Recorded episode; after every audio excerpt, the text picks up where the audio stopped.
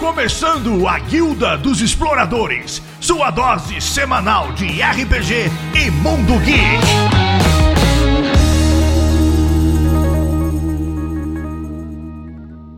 Abram suas mochilas, coloquem seus fones de ouvido. Está começando mais uma Guilda dos Exploradores. E hoje vamos invocar um deus, Cthulhu. Trouxe uma pessoa, uma cultista, para conversar um pouco com a gente. Aline, do Café com Dungeon, veio conversar, bater um papo com a gente. Então bora para começar esse cast aí. Quem vos fala aqui é o Doc. Vou começar essa bagunça aqui, tentar dar uma organizada nessa nossa guilda. E antes de tudo, os recados. Saudações, exploradores e exploradoras. Hoje temos um, uma, um direct do PA Andreatti. Aí ele pegou e falou assim: Ó, oh, faz um crossover com o Beholder Cego, vai ser da hora.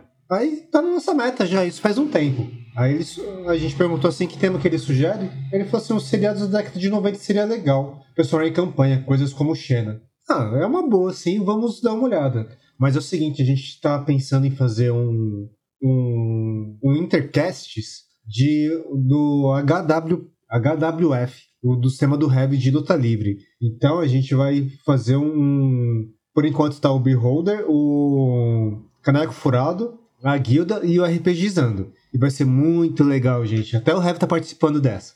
Ah, como um bônus para vocês, eu vou contar hoje um dados, que é o destino aleatório decididos por ordem superior. Há muito, muito tempo atrás, quando a gente ainda jogava presencial, minha digníssima estava jogando o Warhammer é, 40k e ela estava um terreno elevado, uma posição excelente para dar um tiro. Possibilidade de sucesso: 96%. O que ela fala? Só não posso tirar 97. Adivinha o número que saiu? 97. É os destinos aleatórios do lado superior decidindo causar a desgraça no mundo. Começa aí, Aline. Se apresenta aí. E aí, pessoal, tudo bem? É, primeiro, valeu aí o convite, né? Estou lisonjeada de, de, participar dessa gravação. Eu já comecei aqui meu ritual, porque hoje a gente vai falar um pouquinho de chamado de Cthulhu, Lovecraft e todas essas coisas do capiroto que vamos tentar ajudar os jogadores, né? Parece que essa é a proposta, então tudo que você precisa saber para ser um bom investigador. Saudações, aqui é Marcos Comeu, mestre ficheiro. E eu já fiz o meu pentagrama aqui, já estou preparado.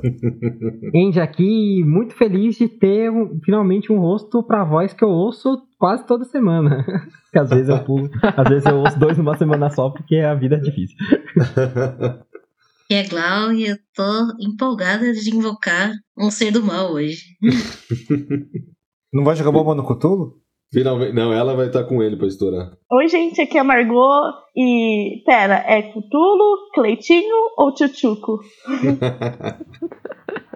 Sejam todos muito bem-vindos à guilda, sempre de portas abertas. E, para começar essa conversa, antes de mais nada, Aline, eu agradeço muito é, por estar participando nessa mesa com a gente. E aí eu queria que você falasse um pouco já do sistema Cthulhu, né? Um sistema que já está aí consolidado no mercado. Pois é, o sistema do chamado, ele é bem antigo, na verdade, né? É claro que não, não tão antigo quanto o D&D, né? Porque realmente o RPG nasceu dessa forma mas talvez seja um dos sistemas mais antigos aí. A primeira edição, ela é de 1981 e a gente já está na sétima edição, né? Então, é, surgiram vários outros depois, tentando até supostamente, né, pelo menos essa é a alegação, corrigir alguns erros né, de, de design de jogo mesmo, como o uhum. Rastro de Cthulhu ou até o Cthulhu Dark, né?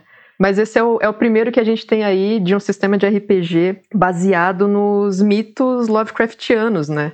E pra galera que curte bastante toda essa essa temática, até essa, como é que eu, essa estética, né, de gente ficando maluca, investigando coisas bizarras, se deparando com, com o capiroto, é o, o sistema, acho que o mais jogado realmente, né? Ainda mais agora que as, né? trouxeram a, a, sétima edição para cá, né? Ele se popularizou bastante no Brasil, né? É, eu não sei a galera aí que reparou isso, mas o Cthulhu cresceu assim absurdamente. Né? Vários motivos eu acho que veio para mostrar que ele cresceu. A gente pode até citar aqui o, o Nerdcast com o Nerd RPG do, chamado com Cthulhu, né? Não é o chamado Cthulhu que eles usam, mas trouxe o Cthulhu mais ainda para cima, né? Então eu acho que assim, o Cthulhu foi um dos sistemas que eu, particularmente, ano passado foi o que eu mais joguei. É, faz uhum. uns 6, 7 anos que Lovecraft tá muito em voga, né? É, teve o, o Del Toro querendo fazer filme, teve cast, teve republicação de livro no Brasil, e teve os jogos que vieram na, na rebarba, que é o que mais chama atenção, né? É, os mitos são eternos. E, inclusive, a gente tava falando sobre o sistema do My Little Pony e eu falei que os mitos estão até lá. É, Os caras conseguem demonizar até My Little Pony. Mas o, o, o Cthulhu, é o, é, você tava falando até Andy, de jogo, pô, acho que o ano passado saiu um jogo, Cultos Inomináveis agora, que não é, mas pega a mesma pegada de Cthulhu. Então, assim, dá aquela, é, aquela sensação que cada vez favorece e fortalece mais o chamado de Cthulhu, né? É, cara, Sim. cultos inomináveis é muito da hora, né? Porque você Sim. joga como cultistas. É, é a, a inversão ali de estou jogando com Cthulhu, meu personagem ficou louco, perdeu todos os pontos de sanidade. O que, que eu faço agora? Agora eu sou o cultista. Agora é o caos. eu, né? acho, é, é eu acho a proposta mais revolucionária de RPG que tem há muito tempo, assim. E vem Tirando- tudo do Cthulhu, né? É. Acho que o Cthulhu trouxe o, o caos pro sistema de RPG pra dar aquela bagunçada no D&D. É interessante isso, né? Porque quando a gente pensa, né, no. é, pelo menos quando eu comecei a jogar, né, assim, há, um, sei lá, uns 20 anos atrás, ou mais, até 25 anos atrás, sei lá, faz muito tempo. Quando a gente pensava em um contraponto ao D&D, é, talvez um dos primeiros sistemas que a gente pensa é vampiro, né, o World of Darkness em geral, né, lobisomem e tal, que veio como, ah, eu não jogo mais D&D, agora eu vou jogar aqui um sistema mais maduro, né, uma coisa mais de terror pessoal e tudo mais.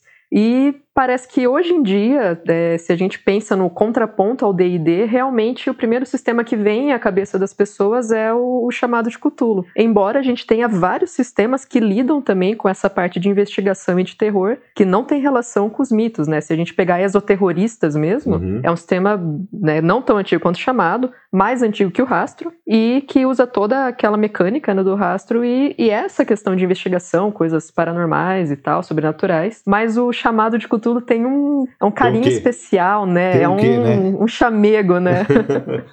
o terror psicológico que ele traz, né, é um negócio que, que tá muito em voga, né? Coisas muito grandes que, que, que estão acima da gente, conspirando através de uma magia negra. É um- uma coisa que tá muito em voga, né? Muito na mídia, e o Cthulhu é puramente isso, né?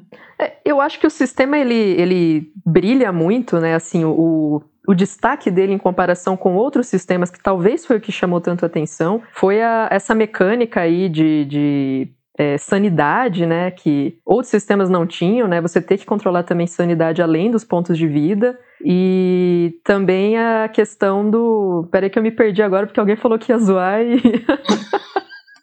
Na verdade, eu só queria dizer que, como você estava falando que em contraponto de D&D tem outros sistemas e tal, e ninguém pensa em GURPS, tá vendo? Eu ia falar isso pro mestre ficheiro, mas tudo bem. É porque, Pô, mas, a galera- é, pelo menos Cthulhu você não precisa de calculadora. né, não tem regra pra cada buraco. O Não, Max mas assim- ficar muito Não, mas o. Gamsol é muito bom, no- mesmo se você jogar com tudo. Não, com certeza, eu é concordo. maravilhoso. você tem o GURPS, você sempre tem é, muitas informações que podem te ajudar a criar uma ambientação, mesmo que você não use as regras do GURPS, né? Ele é, é formidável nisso. Minha maior Mas- defesa de GURPS. E não foi eu Aham, que falei. Concordo, concordo. É, é o fanboy É. de GURPS. É, não adianta.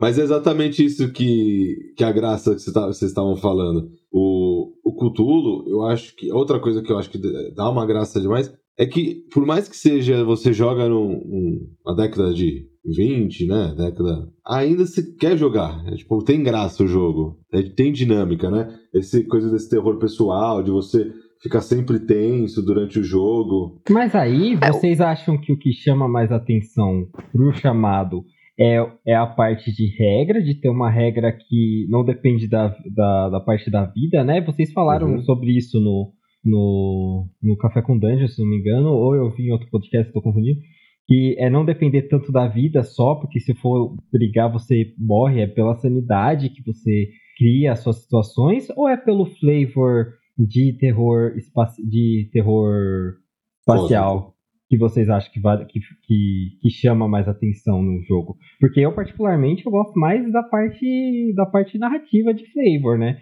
Mas não sei qual, qual que é a opinião sobre o geral, assim. O flavor, com certeza. Era pra falar alguma coisa? Ficou todo mundo mudo.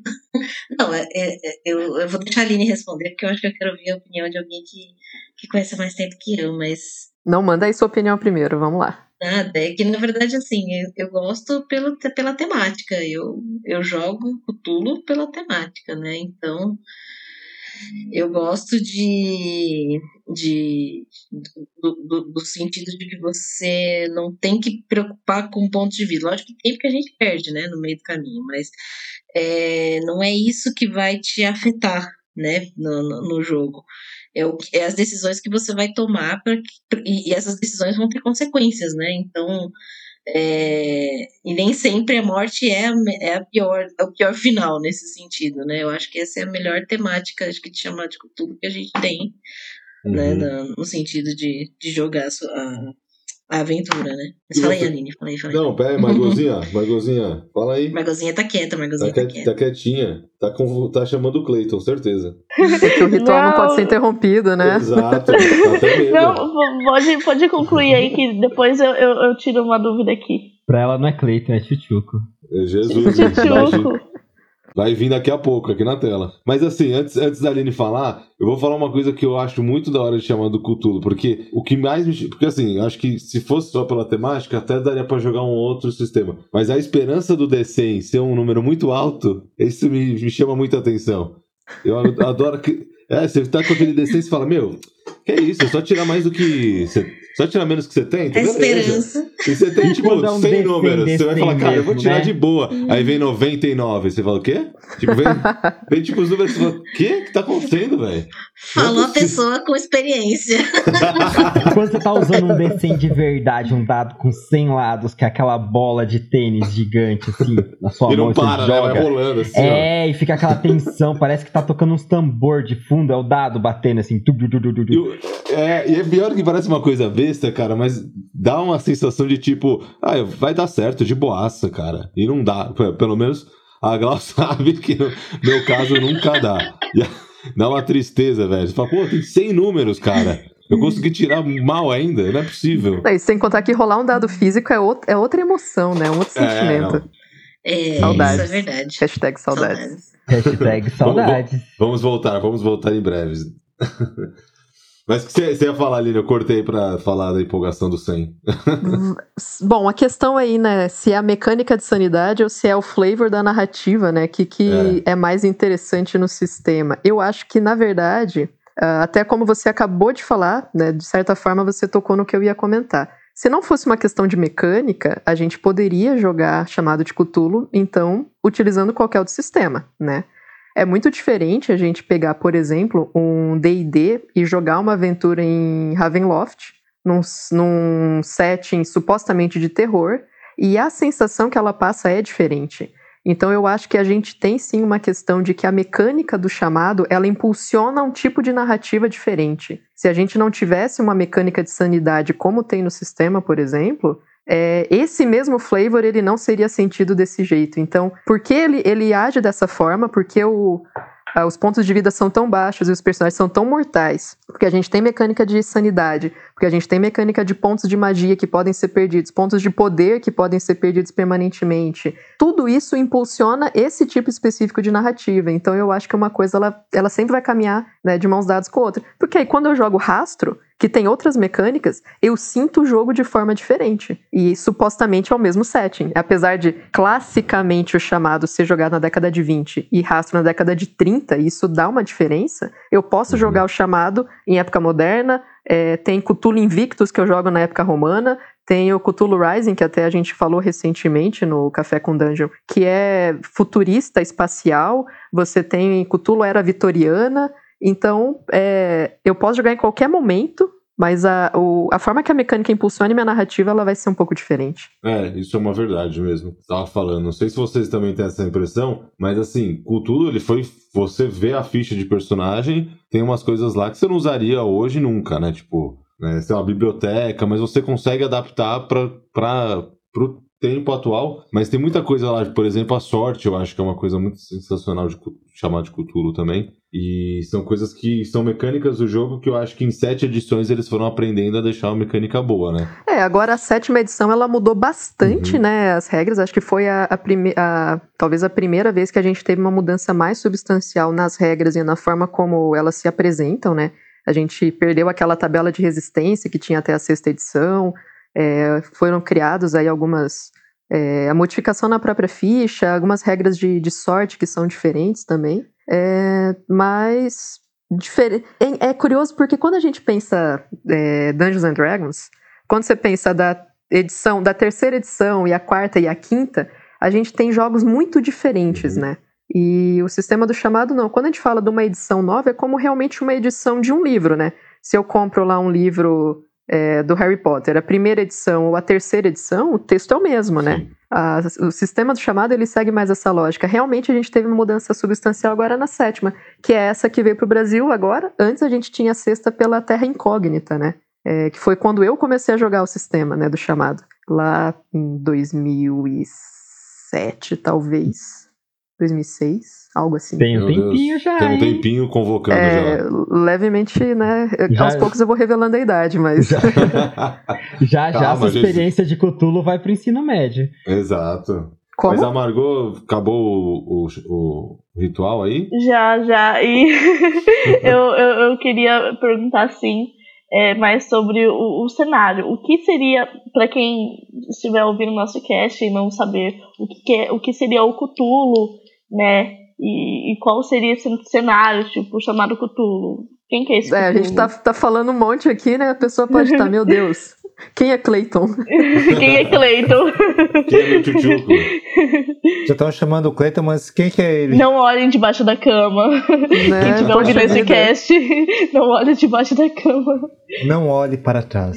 Tira o fone de ouvido, né? Escuta no, no rádio. É, uma boa. Querem que eu faça um resuminho, então? Acho que é uma Por favor. Vamos, vamos lá, então. É, Lovecraft, ele foi um escritor americano, né? É, que teve boa parte da, da grande produção dele na década de 20. E ele era um cara muito esquisito, muito recluso, muito racista, muito xenófobo, muito cuzão, mas produziu textos que, de certa forma, deram a cor do que a gente entende como gênero né, de terror psicológico hoje em dia. É, é inegável a influência dele né, na literatura e em muitas outras coisas, né? Até cinema, teatro, tudo que você imagina hoje em dia tem um, um toquezinho aí dele, né? E ele escrevia muito sobre pessoas muito solitárias que tinham muitas piras psicológicas, muitos sofrimentos existenciais quase, e que se deparavam com situações que eram inexplicáveis é, para nossa realidade, né?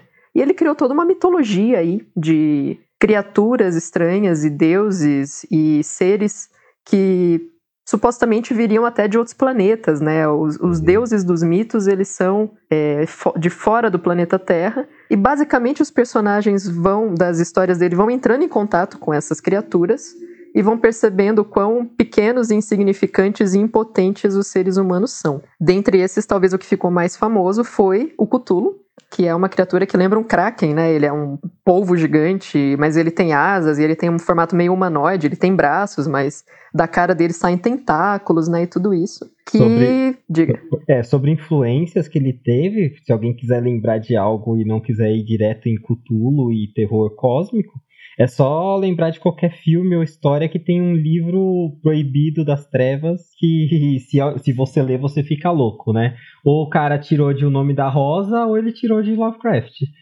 Verdade. São as duas opções. Não tem pra onde fugir. que é o famoso Necronomicon, né, do, dos textos do Lovecraft, que é um livro proibido, que inclusive existe toda uma galera que realmente acredita que o Necronomicon existe, né, que, Exato, eu ia que falar ele isso. foi banido tal, mas é, é aquela coisa que fica meio no, no limiar ali, né, de até que ponto é invenção ou não. Pelas cartas que ele escreveu, ele fala, cara, eu inventei tudo isso e o povo é maluco de achar que é verdade. Mas ainda tem pessoas que, que levam isso a sério e acho, acreditam que um dia vão realmente encontrar esse texto antigo e proibido, né? Não, o legal é que uma vez eu peguei e falei, referenciei o Necronômico e o cara falou que ia procurar pra comprar. Eu pago pra ver essa. Ah, se bobear, ele até acha uns, uns umas versão pirata pra comprar, hein? Aí, aí, ó. Tem gente, tem gente, tem gente Tem que tá gente- aguentando aí, ó. Tem gente É, com esse- com esse revelações rolê, aqui.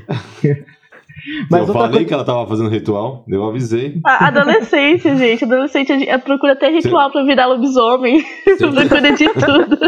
Certeza que ela achou esse livro e não quer contar pra nós. Ai, ai. Mas existem edições publicadas até recentemente. A Script Editora lançou o Necronomicon aqui no Brasil. Foi um financiamento do Catarse. Com a mesma Bonito capa? pra caramba. É, cara, uma capa mó bonita. Na, na- lá na contracapa tem até o aquele negocinho da biblioteca, sabe? Quando você retira o livro da Universidade Miskatonic, tudo. Mó legal, eu comprei. Mas foi o próprio Lovecraft que escreveu esse Necronomicon ou não? Não, ex- não chega a existir o livro pessoa. escrito, né? Ele faz referências a ele aparecendo em alguns textos. Então, sabe aquela coisa de você tá lendo um livro de ficção e no meio dele ele fala, ah, por exemplo, né, na, sei lá, Origem das Espécies do Darwin fala tal coisa. Você sabe, ah, é um, é um texto de ficção que referencia um livro que existe. E ele faz referências a esse livro de uma forma muito convincente, como se realmente fosse um livro real. E aí as pessoas começaram a achar que ele já tinha existido de alguma forma e era um desses antigos textos babilônicos perdidos. E aí É, que porque começou aí- toda É, essa mas ele discussão. não, ele Aí- não chegou aí- a dar asa, a, asa à ideia e fazer um Necronomicon ou algo referenciável. Não, né? não, ele nunca chegou a escrever o livro em si. Ah, é porque aí, quando ele escreve os livros dele, ele escreve meio que como se fosse cartas, né? Que ele tá escrevendo. Então você tem a sensação que, um- que alguém tá, tá escrevendo mesmo aquela história e o cara. Ele joga ali no meio da história, né? Cronômico. Tipo, Aham. coloca- É, tipo, no diário, era o diário do fulano que foi encontrado e ele comenta desse livro. Você fica, gente, será que esse livro existe? Aí você, você começa a entrar, se você começa a entrar na noia, você vai na, na época de adolescente e vai na busca ativa. É. Exatamente. É, a- a né? Compra no me Mercado corrige. Livre, faz essas coisas. A Aline me corrige, mas também tem uma coisa que force, fortifica um pouco a ideia de que esse universo era real, é que ele se correspondia com outros escritores da, é- da época, como o escritor do Conan, e coisas que um criava, o outro colocava em contos também, fazia essas referências cruzadas, né? Ah, Esse sim, é, também, ele, né? ele tinha muitos amigos, né? Ou, ou talvez uma da. Ele produziu, escreveu mais cartas do que realmente textos de ficção, né? Provavelmente. E é, existia realmente essa interconexão entre as obras dele e de diversos outros escritores. Tanto que, na verdade, o termo mitos de Cthulhu, ele foi cunhado e se expandiu depois da morte dele. Ele nunca foi reconhecido em vida, né? Sempre foi aquele escritor de revista de né, é, paperback, né? Aquelas revistas papel jornal e tal. É, mas Sal tem que ser E assim isso mesmo. foi realmente estruturado depois. Foi, foi uma vibe que começou a surgir recentemente, né? Vai. Vai, Não recentemente, mas de um tempo pra cá. É, Ele, ele teve aí até uma certa. é, foram produzidos, né, com Uhum. coletâneas com os textos dele e tudo mais. Mas é uma coisa um pouco mais recente, talvez, todo esse interesse, né, pelas obras dele. Não diria tão recente assim como há alguns anos, poucos anos pra cá, mas com certeza não foi na década de 20 que ele teve reconhecimento. Se eu não me engano, lá pela década de 60, mais ou menos, que começou a ter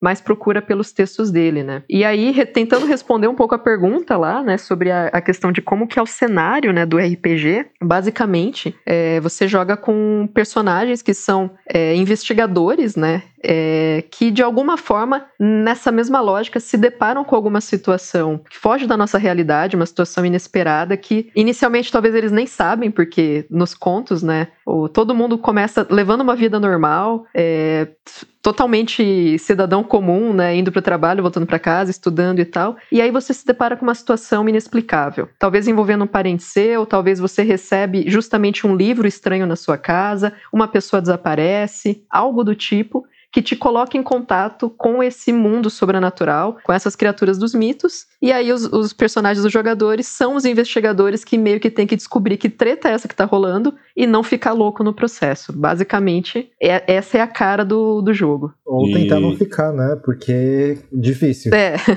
E, te- e tem uma coisa assim no Cthulhu que eu vou até falar, perguntar pra Gal. Aí, aí quero que a galera veja também. Quando você vai fazer um personagem, Gal, você tem uns arquétipos assim já do, do Cthulhu, né? O que, que você normalmente você vai fazer quando você vai fazer? Tipo, ah, eu vou jogar Cthulhu, vou fazer um personagem.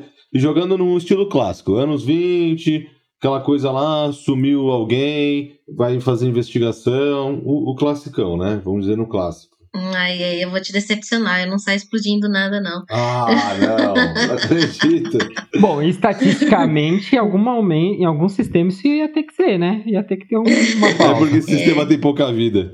É, geralmente é alguém que eu coloco que é estudioso, alguma coisa assim, alguém que estuda, inclusive, sobre essa questão dos, dos, dos, do- dos mitos, dos deuses, ou que já tenha tido algum tipo de contato nesse sentido. É sempre um personagem Ocultismo, assim né? que eu crio. Exato. Então, porque aí, aí a pergunta vem: tem arquétipos dentro do sistema chamado de Cthulhu para os jogadores? Arquétipos pré-definidos? Olha, eu não diria que existem arquétipos pré-definidos como existe, por exemplo, o rastro ele já traz uma coisa um pouco mais é, direcionada porque ele tem os drives, né, dos personagens, o, algumas motivações que você escolhe para eles, né? Uhum. Tipo, ah, eu sou um, eu sou um homem das ciências, ou eu, né, é, e isso vai meio que ser um, quase um alinhamento do seu personagem, né?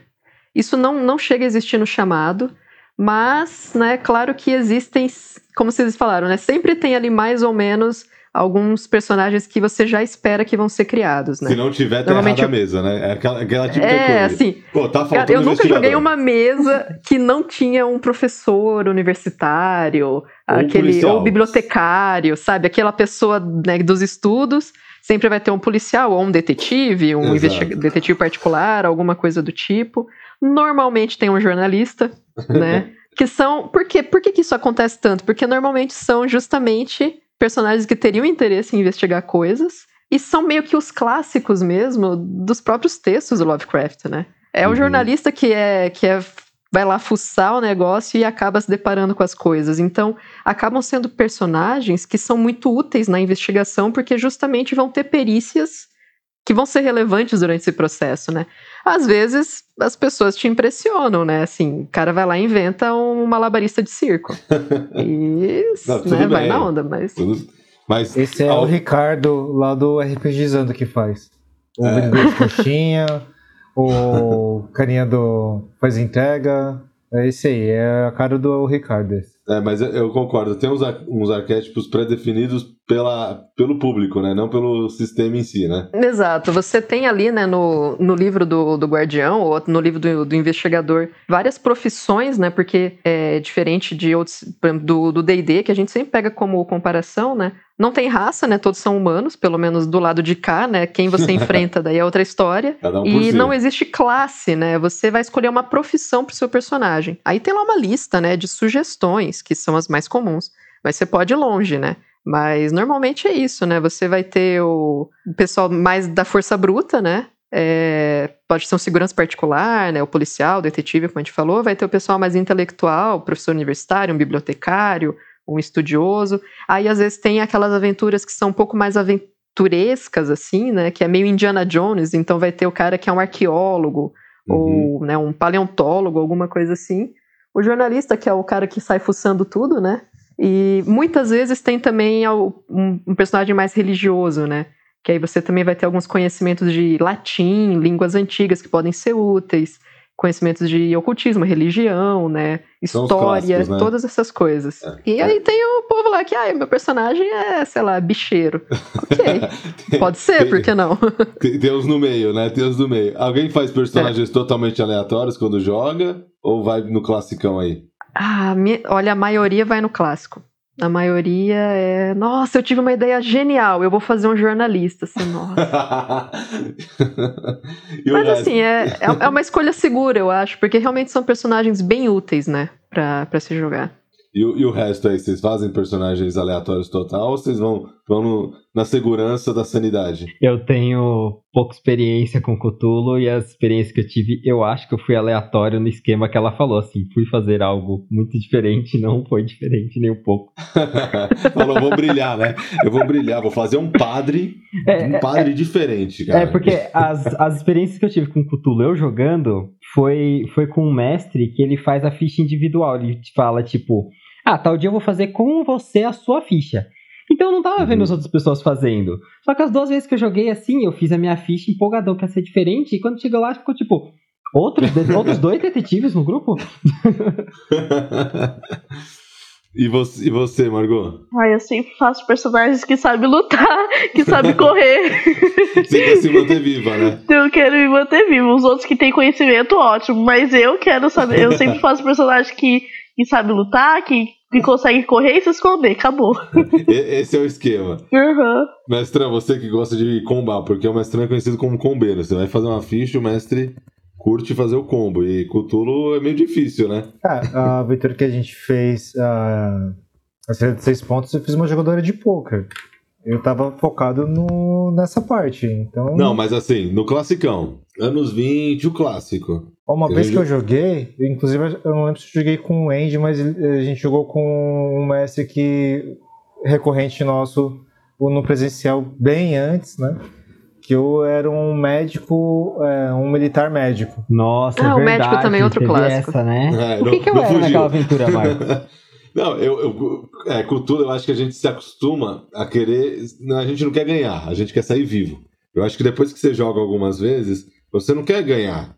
Eu acho que você começa a mudar sua, tática do jogo. Você fala, como eu vou sair vivo? Que nem a Margot falou. Eu dou soco e corro. Eu quero o personagem pra sair vivo. Se alguém descobrir. Eu acho que tem que ter um certo desprendimento realmente, né? Porque a lógica do, do jogo ela é diferente, né? Aham. De, de você pensar no- nos outros sistemas. Então, você quer descobrir realmente o que está acontecendo e você não quer sair matando ninguém, né? Então, Exato. aquela. Ah, é ótimo, você quer ter uma arma? Que bom, mas não vai resolver nada. Porque na hora que você se deparar realmente com essa situação, você vai ter que ter outras formas de lidar com aquilo, de resolver o problema, né? E você quer descobrir aquilo, não matar ninguém E sair, sair vivo. vivo. manter seus pontinhos de sanidade é, acima, né, do, do zero, pra, Sim. quem sabe, tratar esse personagem e jogar com ele de novo no futuro, né? É, pelo menos só ficar um tempo com um psicólogo, né? Exato, ficar lá um pouquinho, né, numa, na terapia tal. Não No, faz mal, acho que todo mundo precisa passar uma No vez. na vida. campo, né, na cadeirinha de rodas, vendo os passarinhos, aí uma hora você volta. Eu- essa sou eu. Esses são os meus personagens. E, geralmente são pessoas que leem ou gostam de ler e chega ali no ponto de invocar alguma coisa. Esses são os Essa- melhores, na verdade, porque muitas. Aí é uma questão, né? é, que vem justamente a ideia dos cultos inomináveis. Porque conforme o seu personagem ele vai tendo contato com criaturas dos mitos, vai perdendo sanidade, vai entrando em contato com textos, com tomos, aprendendo magias. Qual a diferença dele pro cultista que ele tá combatendo, né? Uhum. Então, isso é muito interessante, porque muitas vezes para você resolver o problema, você tem que abraçar a insanidade mesmo, a loucura ali, né? É, esse E é aí- aquela velha do. Eu acho que é do Nietzsche, né? Quando você olha muito pro abismo, o abismo olha pra você. Ah, com certeza. Às É vezes bem o abismo tá até, dá até tchauzinho. Não, Ele sorri e ele te tchau. puxa. e você vai com gosto. Eu gosto do tchau. Agora, ah, eu lembrei também da referenciando Lovecraft sem falar diretamente dele, é, a Tormenta também ela tem uma pegada assim no a Tormenta em si do cenário de Tormenta, que ela Uhum. corrompe você, puxa e eu tenho certeza que o Caldela tá puxou bastante dessa parte aí, o na verdade o trio, né? Mas o que eu, é, mas o que eu gosto de Cthulhu é exatamente isso. Você não, você tem que resolver situações de maneira humana, como Uhum. você resolveria uma situação de maneira humana, tipo, lascou, cara. Eu não, dá pra eu sair aqui metendo bala e não sei o que nessa situação. O que eu vou fazer? Então são situações que é um pouco mais, tem que ter uma, um jogo de cintura maior do que você vai fazer. Eu acho isso, eu acho isso sensacional de chamar É, de você tem, você tem que ir esperando que. Você não pode ir esperando que recursos só do sistema vão te salvar, né? Que nem um um D&D que você pode ser força bruta e só jogar dado. Você tem Uhum. que você tem que realmente pensar para solucionar as coisas, né? É porque o, o sistema ele é muito pautado num um bate-bola bem interessante entre o mestre e os jogadores, né? É, ele é bem conhecido também por ter muito, muitos handouts, né? Você faz muitas preparações de, de coisas para ir passando para os seus jogadores. Então, você chega e entrega para eles uma notícia de jornal, uma carta, um, um objeto, alguma coisa que eles encontram no meio da investigação e realmente cabe a eles ir decifrando aquilo, né? Então, como Uhum. se diz, não adianta só eu chegar e falar assim, ah, beleza, preparei essa lista aqui de spells, e se acontecer tal coisa, eu imobilizo assim, aí eu faço tal coisa e eu resolvo. A menos que você realmente se dedique naquele processo ali de ir pegando pistas mesmo, e tentando desvendar e conectando as coisas, você não, não avança né, na, na investigação. E como a gente falou, é muito mortal, né? Você pode montar uma ficha ali que seu personagem tem nove pontos de vida e você pega um, um, tipo de pistola que dá um D10 de dano. Aí você, nossa, mas eu vou morrer com um tiro? É, mas se você levar um tiro na vida real, você morre com um tiro. Pode acontecer, real, né? né? Então é isso. Você, o personagem é completamente humano e completamente vulnerável. Então, seja inteligente para resolver os problemas de outras formas. O Doc Excelente. pode atestar isso porque ele é médico, cirurgião. acontece, acontece. Né? Não, Ô, uma... aproveitando aqui, é, podemos avançar? Você quer falar alguma coisa, Doc? Não, vai, manda bala, manda bala. É, diga para os jogadores iniciantes de Cthulhu, o que você manda pra gente? Eu vou dar a minha primeira dica, que é mate o padre.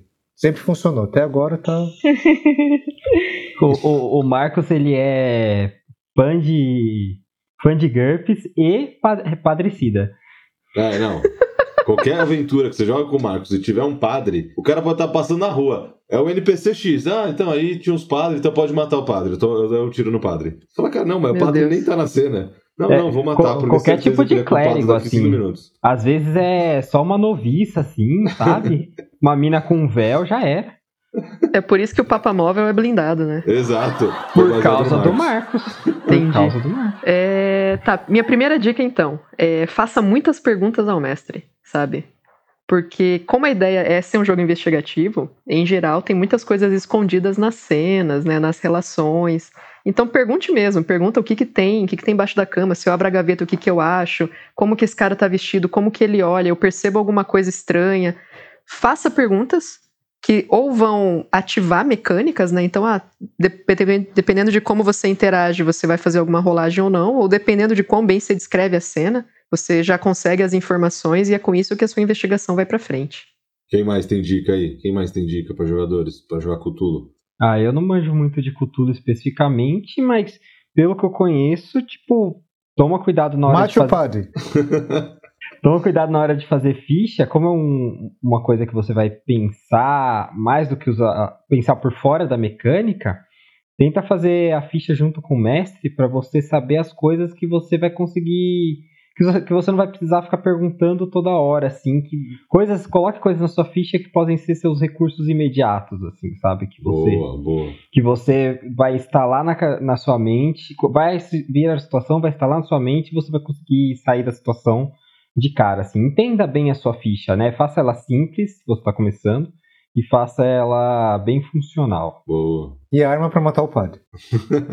Pegar carona, então, nessa dica rapidinho. A, a ficha de Cthulhu tem muitas perícias. Boa. Tem, sei lá, 40, 50. Não, Não coloque cinco pontinhos em todas elas e você vai ser horrível em todas. Né? Ah, boa, antes você falou disso. Escolha um pato, algumas, né? escolha ah. algumas ali, foque nelas, né? Bem isso que você falou. Traduzindo bem, bota 60 pontos numa coisa ao invés de você botar 10, 10, 10, 10 em seis coisas. É, então, falando nisso, só pra você explicar um pouco, Aline, como é a mecânica de rolagem de dados, essas coisas, pra galera entender. Que a gente ficou falando de D100, D100, D100, e agora falou da ficha de 60, só pra galera é entender verdade. um pouco. Então vamos lá, o sistema de chamada é baseado no BRP, né, o Basic Role Playing. Ele é baseado em porcentagem. Então, eu acho, inclusive, que quando uma pessoa nunca jogou RPG, é um dos sistemas mais simples de você explicar uh, como ser bem sucedido em alguma coisa. Porque aí você pega um sistema, ah, você rola um D20, aí você vai. Se você tiver é, perícia nisso, você vai somar mais o seu modificador de destreza. Quê? Eu faço o quê? né? E no sistema aqui não. Você olha, olha. Você tem 60% de chance de passar num teste de arrombar fechaduras. Você rola um D100 você tira de 60 para baixo, você passou. É simples assim. Bem, Se mesmo. você tiver 70%, 70 para baixo. Se tiver 20%, 20 para baixo. É só isso. Quanto mais alto você for, você rola um D100, você tem que tirar aquele valor para baixo dele. Claro, existem outras coisas. Você pode ter um sucesso é, sólido, um sucesso extremo, você pode ter é, dados bônus, dados de penalidade, por aí vai. Mas a, base, a coisa básica é essa tanto seus atributos base, a força, a constituição, destreza, são né, na base de porcentagem, suas perícias são na base de porcentagem. Aí, claro, seus pontos de vida não, né? Você vai ter lá 10 pontos de vida, 12 pontos de vida, enfim. e os danos né, das armas aí vão variar. Você pode ter um D4, um D6, um D10, um D20 e por aí vai. Mas a, a, a base é essa, é porcentagem. Então por isso que a dica da, da Aline em relação para vocês, jogadores, de não colocar 10, 10, 10, porque se você colocar 10, 10, 10, você tem 10%. Então é melhor vezes colocar 100, 60% em um do que sair distribuindo 10 em um monte de coisa. É, é, que você, você, vai ser o pato, né? Você não é. voa direito, não anda direito, não nada direito, não faz nada direito. É como Exato. na vida, é um pouco como na vida real também, né? Você não, você não aprende a fazer tudo, né? Você é um pato na vida real? Algumas pessoas sim. Algumas ah, pessoas tá. sim. Né? Algumas pessoas são ruins em tudo. Mas é tipo, você vai se especializar em algo. Você vai fazer uma faculdade Exato. de uma coisa. Você não vai fazer faculdade de tudo. Né? Você vai, Exatamente. Você então vai você vai ser o cara que. Aí você pode. Como a gente estava falando lá, né? Dos arquétipos dos personagens. Poxa, se eu tenho um jornalista, então eu vou ter um bom conhecimento em, em lábia, eu vou ter um bom conhecimento em idiomas, eu talvez tenha um. Eu vou ser um jornalista. É, sei lá, voltado para a parte mais jurídica. Então eu tenho conhecimento de direito, história, mas eu não vou saber reparo mecânico, e tudo bem vai ter algum outro personagem ali que talvez vai ter já um conhecimento mais nessa área que o cara vai manjar de reparo mecânico, reparo elétrico, operar maquinário pesado, é, vai ser um cara mais forte, e isso fica com esse outro personagem.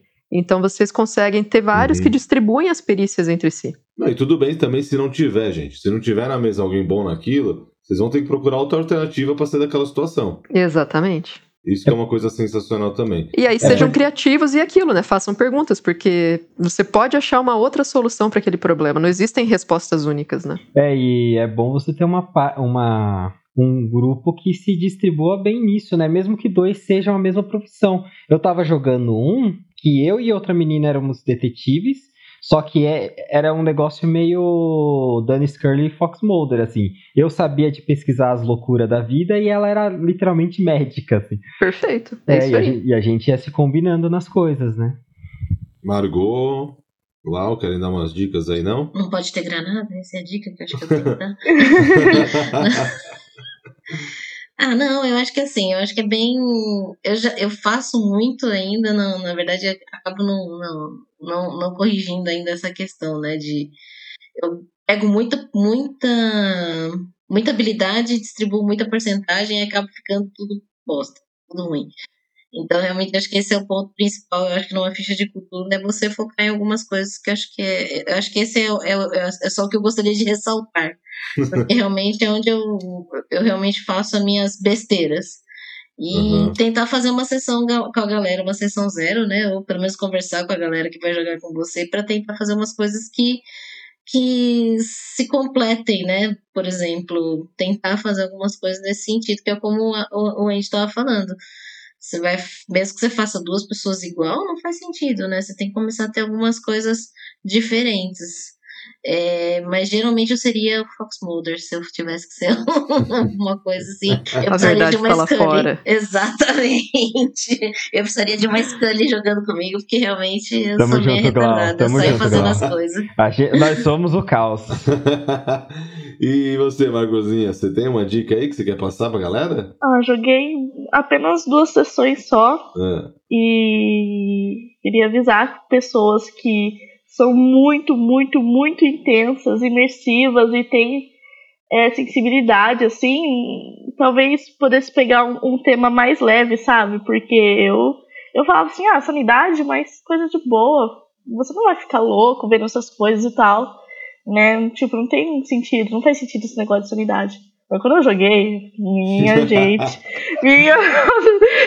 o meu coração só tava. Livro, né? Nossa né? senhora, não, é, o negócio é, é, muito pesado. Mas é claro que tudo depende da sessão zero, você conversar com o mestre, como que tem que ser abordado. Mas é que eu sou loucona mesmo, você pode colocar tudo. Eu quero ver aonde.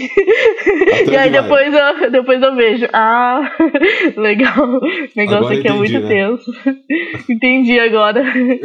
Mas é ver direitinho sobre a temática, conversar com o mestre, como que funcionaria a sessão, para ver se, se você não vai ficar desconfortável com, com, com a Exato. aventura, né? Porque o objetivo não é ficar desconfortável, né? É você se divertir. Excelente dica, né? Cthulhu é um. A galera tem que lembrar que Cthulhu é um sistema de terror, né? Um horror cósmico. Então, é um sistema com uma pegada mais, mais pesada mesmo, assim. A ideia é. dele é uma, é uma pegada mais pesada, pra galera falar, não, beleza, vou jogar amanhã, e já na primeira sessão, então, aí sangrando, cabeça, da... você fala, que é isso, gente, o que tá acontecendo? É, nesse sentido, eu tenho uma outra dica também, que é pra par e para o grupo se conversar muito bem sobre gatilhos, né? Terror, se você tem algum gatilho, você já avisa, porque as, as pessoas podem usar sem nem saber como que é a coisa, como que isso te afeta. Uhum. É, isso é. vocês estão falando é, é, é bem relevante mesmo. É, normalmente, quando eu vou mestrar, né, eu sempre pergunto pro pessoal: ó, tem algum tema que vocês se sentem desconfortáveis? E às vezes as pessoas até falam, né? Uhum. Uma vez eu mestrei para um rapaz e ele falou: olha, eu não lido, não consigo lidar com infanticídio. Então, por favor, não coloca um ritual com crianças, por exemplo. Uhum. Que pode acontecer, é um tema, né, cabível para uma mesa de cutulo. Aí a pessoa fica, pô, para mim é pesado. É, te, tinha um, né, um amigo meu que ele tem é, realmente fobia de cobra, mas assim, uma fobia que se ele vê, ele trava.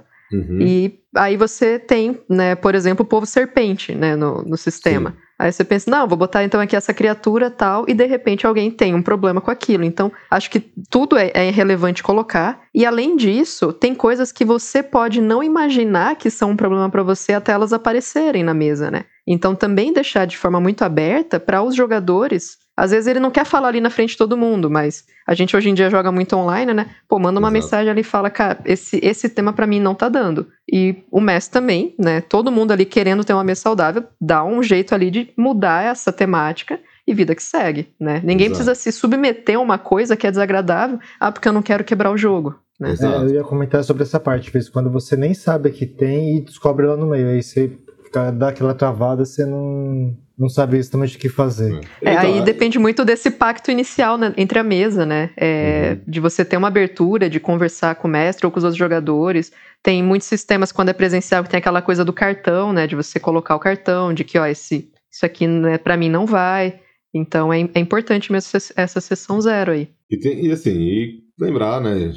Falando de novo, mas Cthulhu é um sistema, ele não é dos mais pesados, assim, tem sistemas mais pesados que ele, mas é um sistema pesado, né? Então, se for jogar, já dá um. Pelo menos assim, dá aquela mini pesquisada assim do que, que é Cthulhu, se você nunca ouviu falar, para pelo menos você se inteirar do que está acontecendo.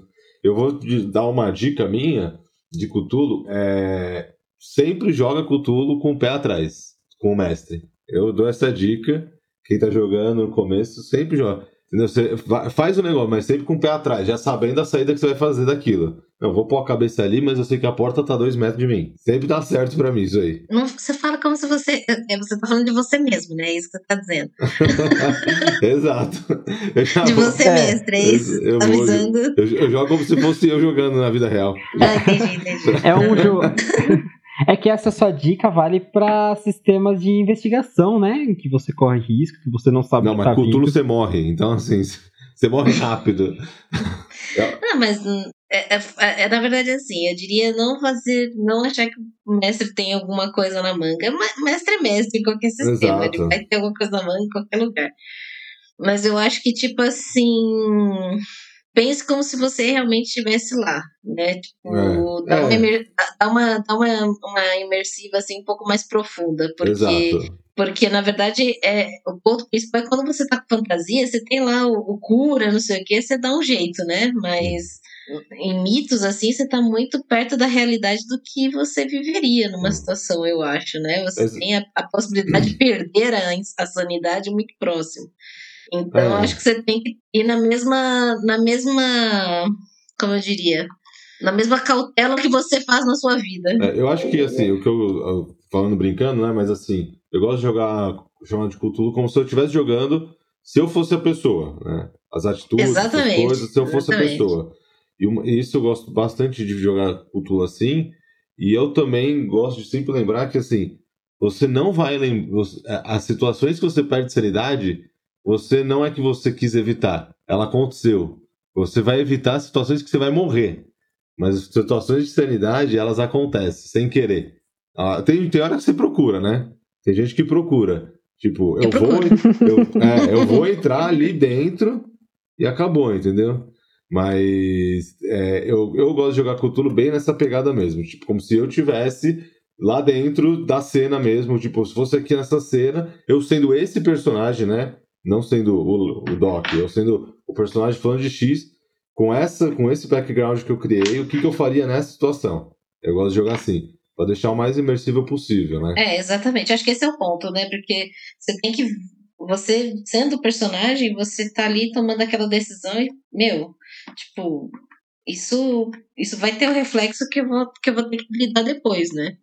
É, então, tem. Porque assim, no, no Fantasia também tem isso, no DD, tem, mas é, é, a gente trata isso com um pouco mais de. de eu acho de, que não, de... não, impacta, não impacta muito na cena, do, por exemplo. Se É. você. Se você e, Eu não sei se vocês concordam, mas se você atrair a, a trupe ali de, de cultistas, não é só você que vai morrer, ou se você morrer, alguém vai te dar um healing e tal. Não. Às vezes tem um personagem seu que é o professorzinho velho que não vai correr. Ele te ferrou, entendeu? Ele vai morrer. Então. então assim, Exato. É um negócio que impacta, Que impacta, é, não, impacta em mais pessoas mesmo, né? No, na mesa. Esse- As situações que às vezes É. acontecem no Cthulhu impactam em mais pessoas do que você imagina. Tipo, na cena, assim. É, quando- esse, esse é o ponto também, né? Quando a gente pensa assim, né, numa, numa lógica do, do universo mesmo criado pelo Lovecraft, muitas vezes esses investigadores são o último bastião que existe para a humanidade mesmo, né? Antes de uma grande catástrofe, um grande desastre, o despertar de um deus, alguma coisa assim, né? Então, é, realmente, se, se você não tiver toda essa imersão e pensar, ah, se eu morrer, morreu, depois eu faço outro e boa, é, é uma experiência diferente, né? E aí que é engraçado, né? Porque muitas vezes no jogo é, é muito fácil você sair dessa imersão do terror e cair para uma coisa muito galhofas, né? Muito piada, todo mundo dando risada e parece que, entre aspas, desvirtuando a ideia da mesa, né? Mas às vezes é até uma forma de, de escape, né? De Uhum. é, lidar com essa situação que é extremamente desconfortável e você parte para uma piada, né? Isso acontece Exato. muito mesmo. E eu acho que depende muito também do, sei lá, da, da vontade do, de todo mundo que tá ali jogando, né? É, querendo ou não, terror a gente precisa ter um- uma imersão muito maior, né? Como vocês estavam falando. E um. fa- Realmente fazer, sabe, esse acordo ali de vamos jogar terror, vamos, vamos entrar nesse mundo, vamos levar isso aqui, de novo, entre aspas, a sério, né? Mas é, porque a gente pode se perder muito fácil. E se não é a vontade da mesa, não precisa forçar a jogar um sistema de terror, porque aí realmente vai ficar, ah, mas né, achei que era terror e não era e tal. Mas se a gente não tá, não compra a ideia, parece que ela tem mais dificuldade de engatar mesmo. A gente falou muito no nosso, no nosso multicast exatamente disso, né? Não sei se a galera lembra. A gente falou exatamente disso. A gente estava falando de sistemas de horror, de- horror no RPG, né?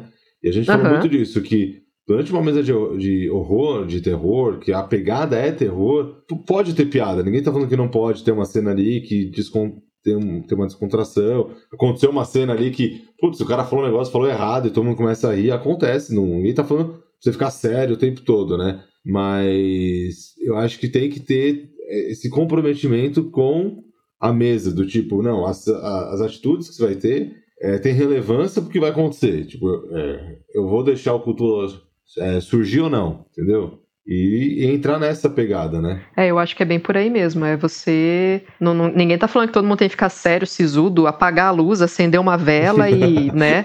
Vamos jogar aqui realmente isso. Mas ele precisa desse pacto. E eu acho que quando você realmente compra isso, fica muito mais interessante. Que é o que a gente estava falando. Aquele momento de perder sanidade não é só o seu personagem, mas você sente aquilo. A descrição, ela te, te dá um calafrio de fato. Ela te incomoda um pouco, porque o terror não é para te fazer mal, né? Como a gente falou, não vou pegar uma coisa que me dá gatilho. Mas um certo desconforto faz parte daquilo, né? Você imaginar Perfeito. aquela cena, imaginar aquele cheiro, aquela umidade no lugar, aquela água pingando que incomoda, tudo isso ele vai criando essa ambientação. É, né, não, não estamos falando aqui de vamos jogar RPG a sério, assinar um contrato, mas torna a experiência mais interessante, eu acho. Exato, eu concordo. E, gente, Cthulhu é muito bom. Eu gosto muito do sistema, é o sistema que eu mais gosto, mas chegamos ao fim. Alguém quer Não, antes, deixar os Doc. recados? Fale. Não, antes disso, é, ô, Aline, aproveitando aqui, que você já deu umas dicas, mas fala que a gente nunca deve fazer em, em chamado de Cthulhu ou outro, outra mesa de terror em geral, no jogo, assim. Tem Cara- coisa assim que a gente nunca deve fazer mesmo. Olha, eu acho É, até um, é um outro texto que eu, que eu comentei recentemente lá no café, né? Quem quiser escutar o Café com Dungeon. que nós escutamos. É, mas ele fala sobre 10 dicas para os jogadores, escrito pelo próprio Sandy Peterson, né? Que é o cara que criou o sistema.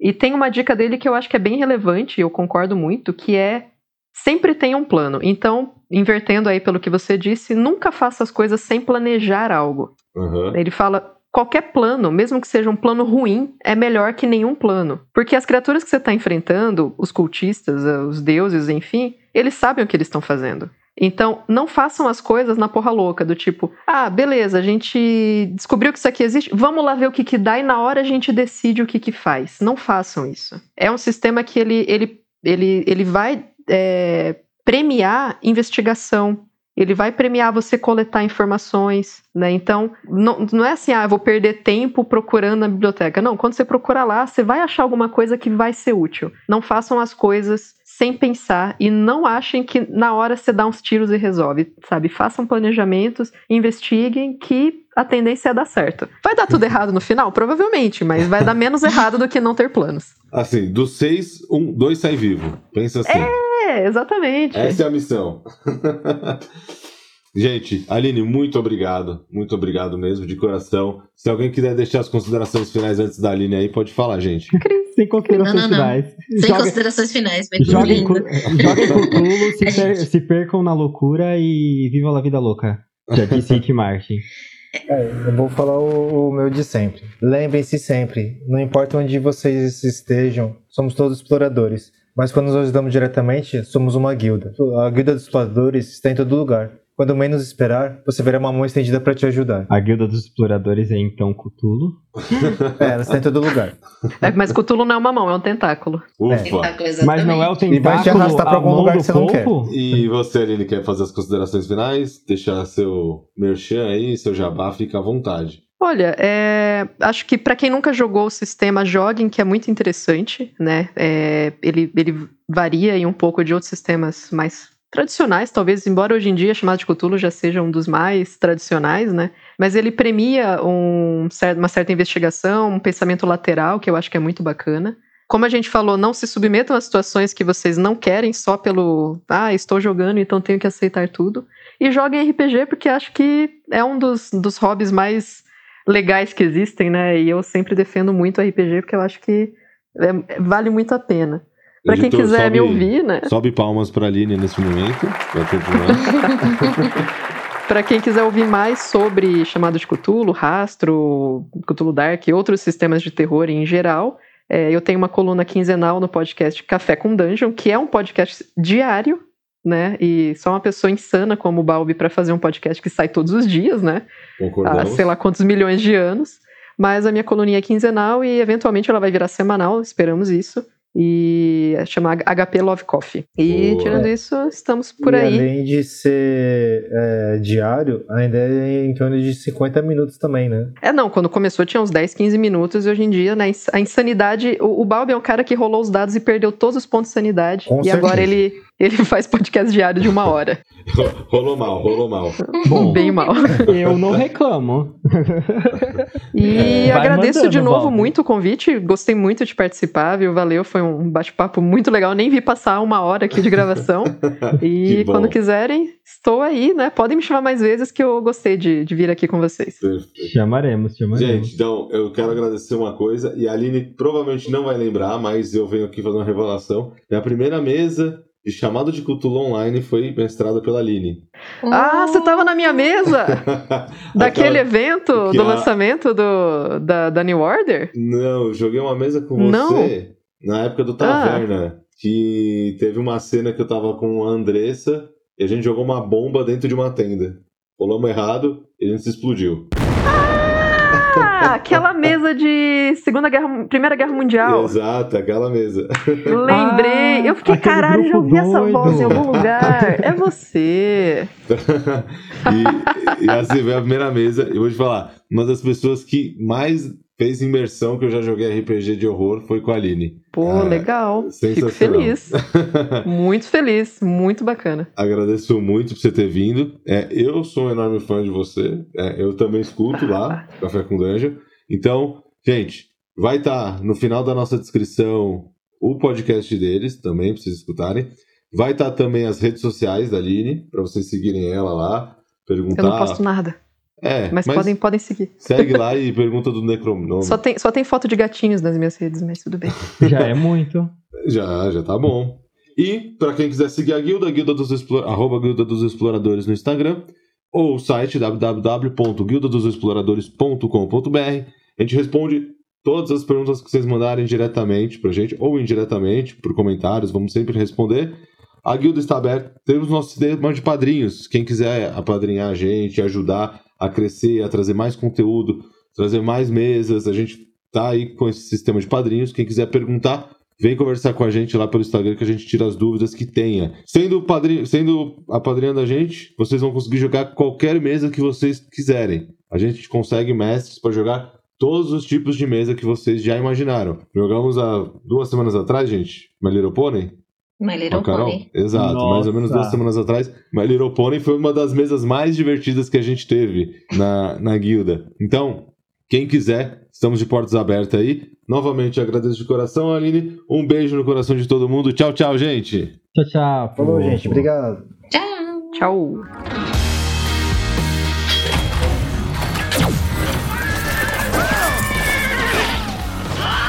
Você ouviu a Guilda dos Exploradores. Até a próxima aventura!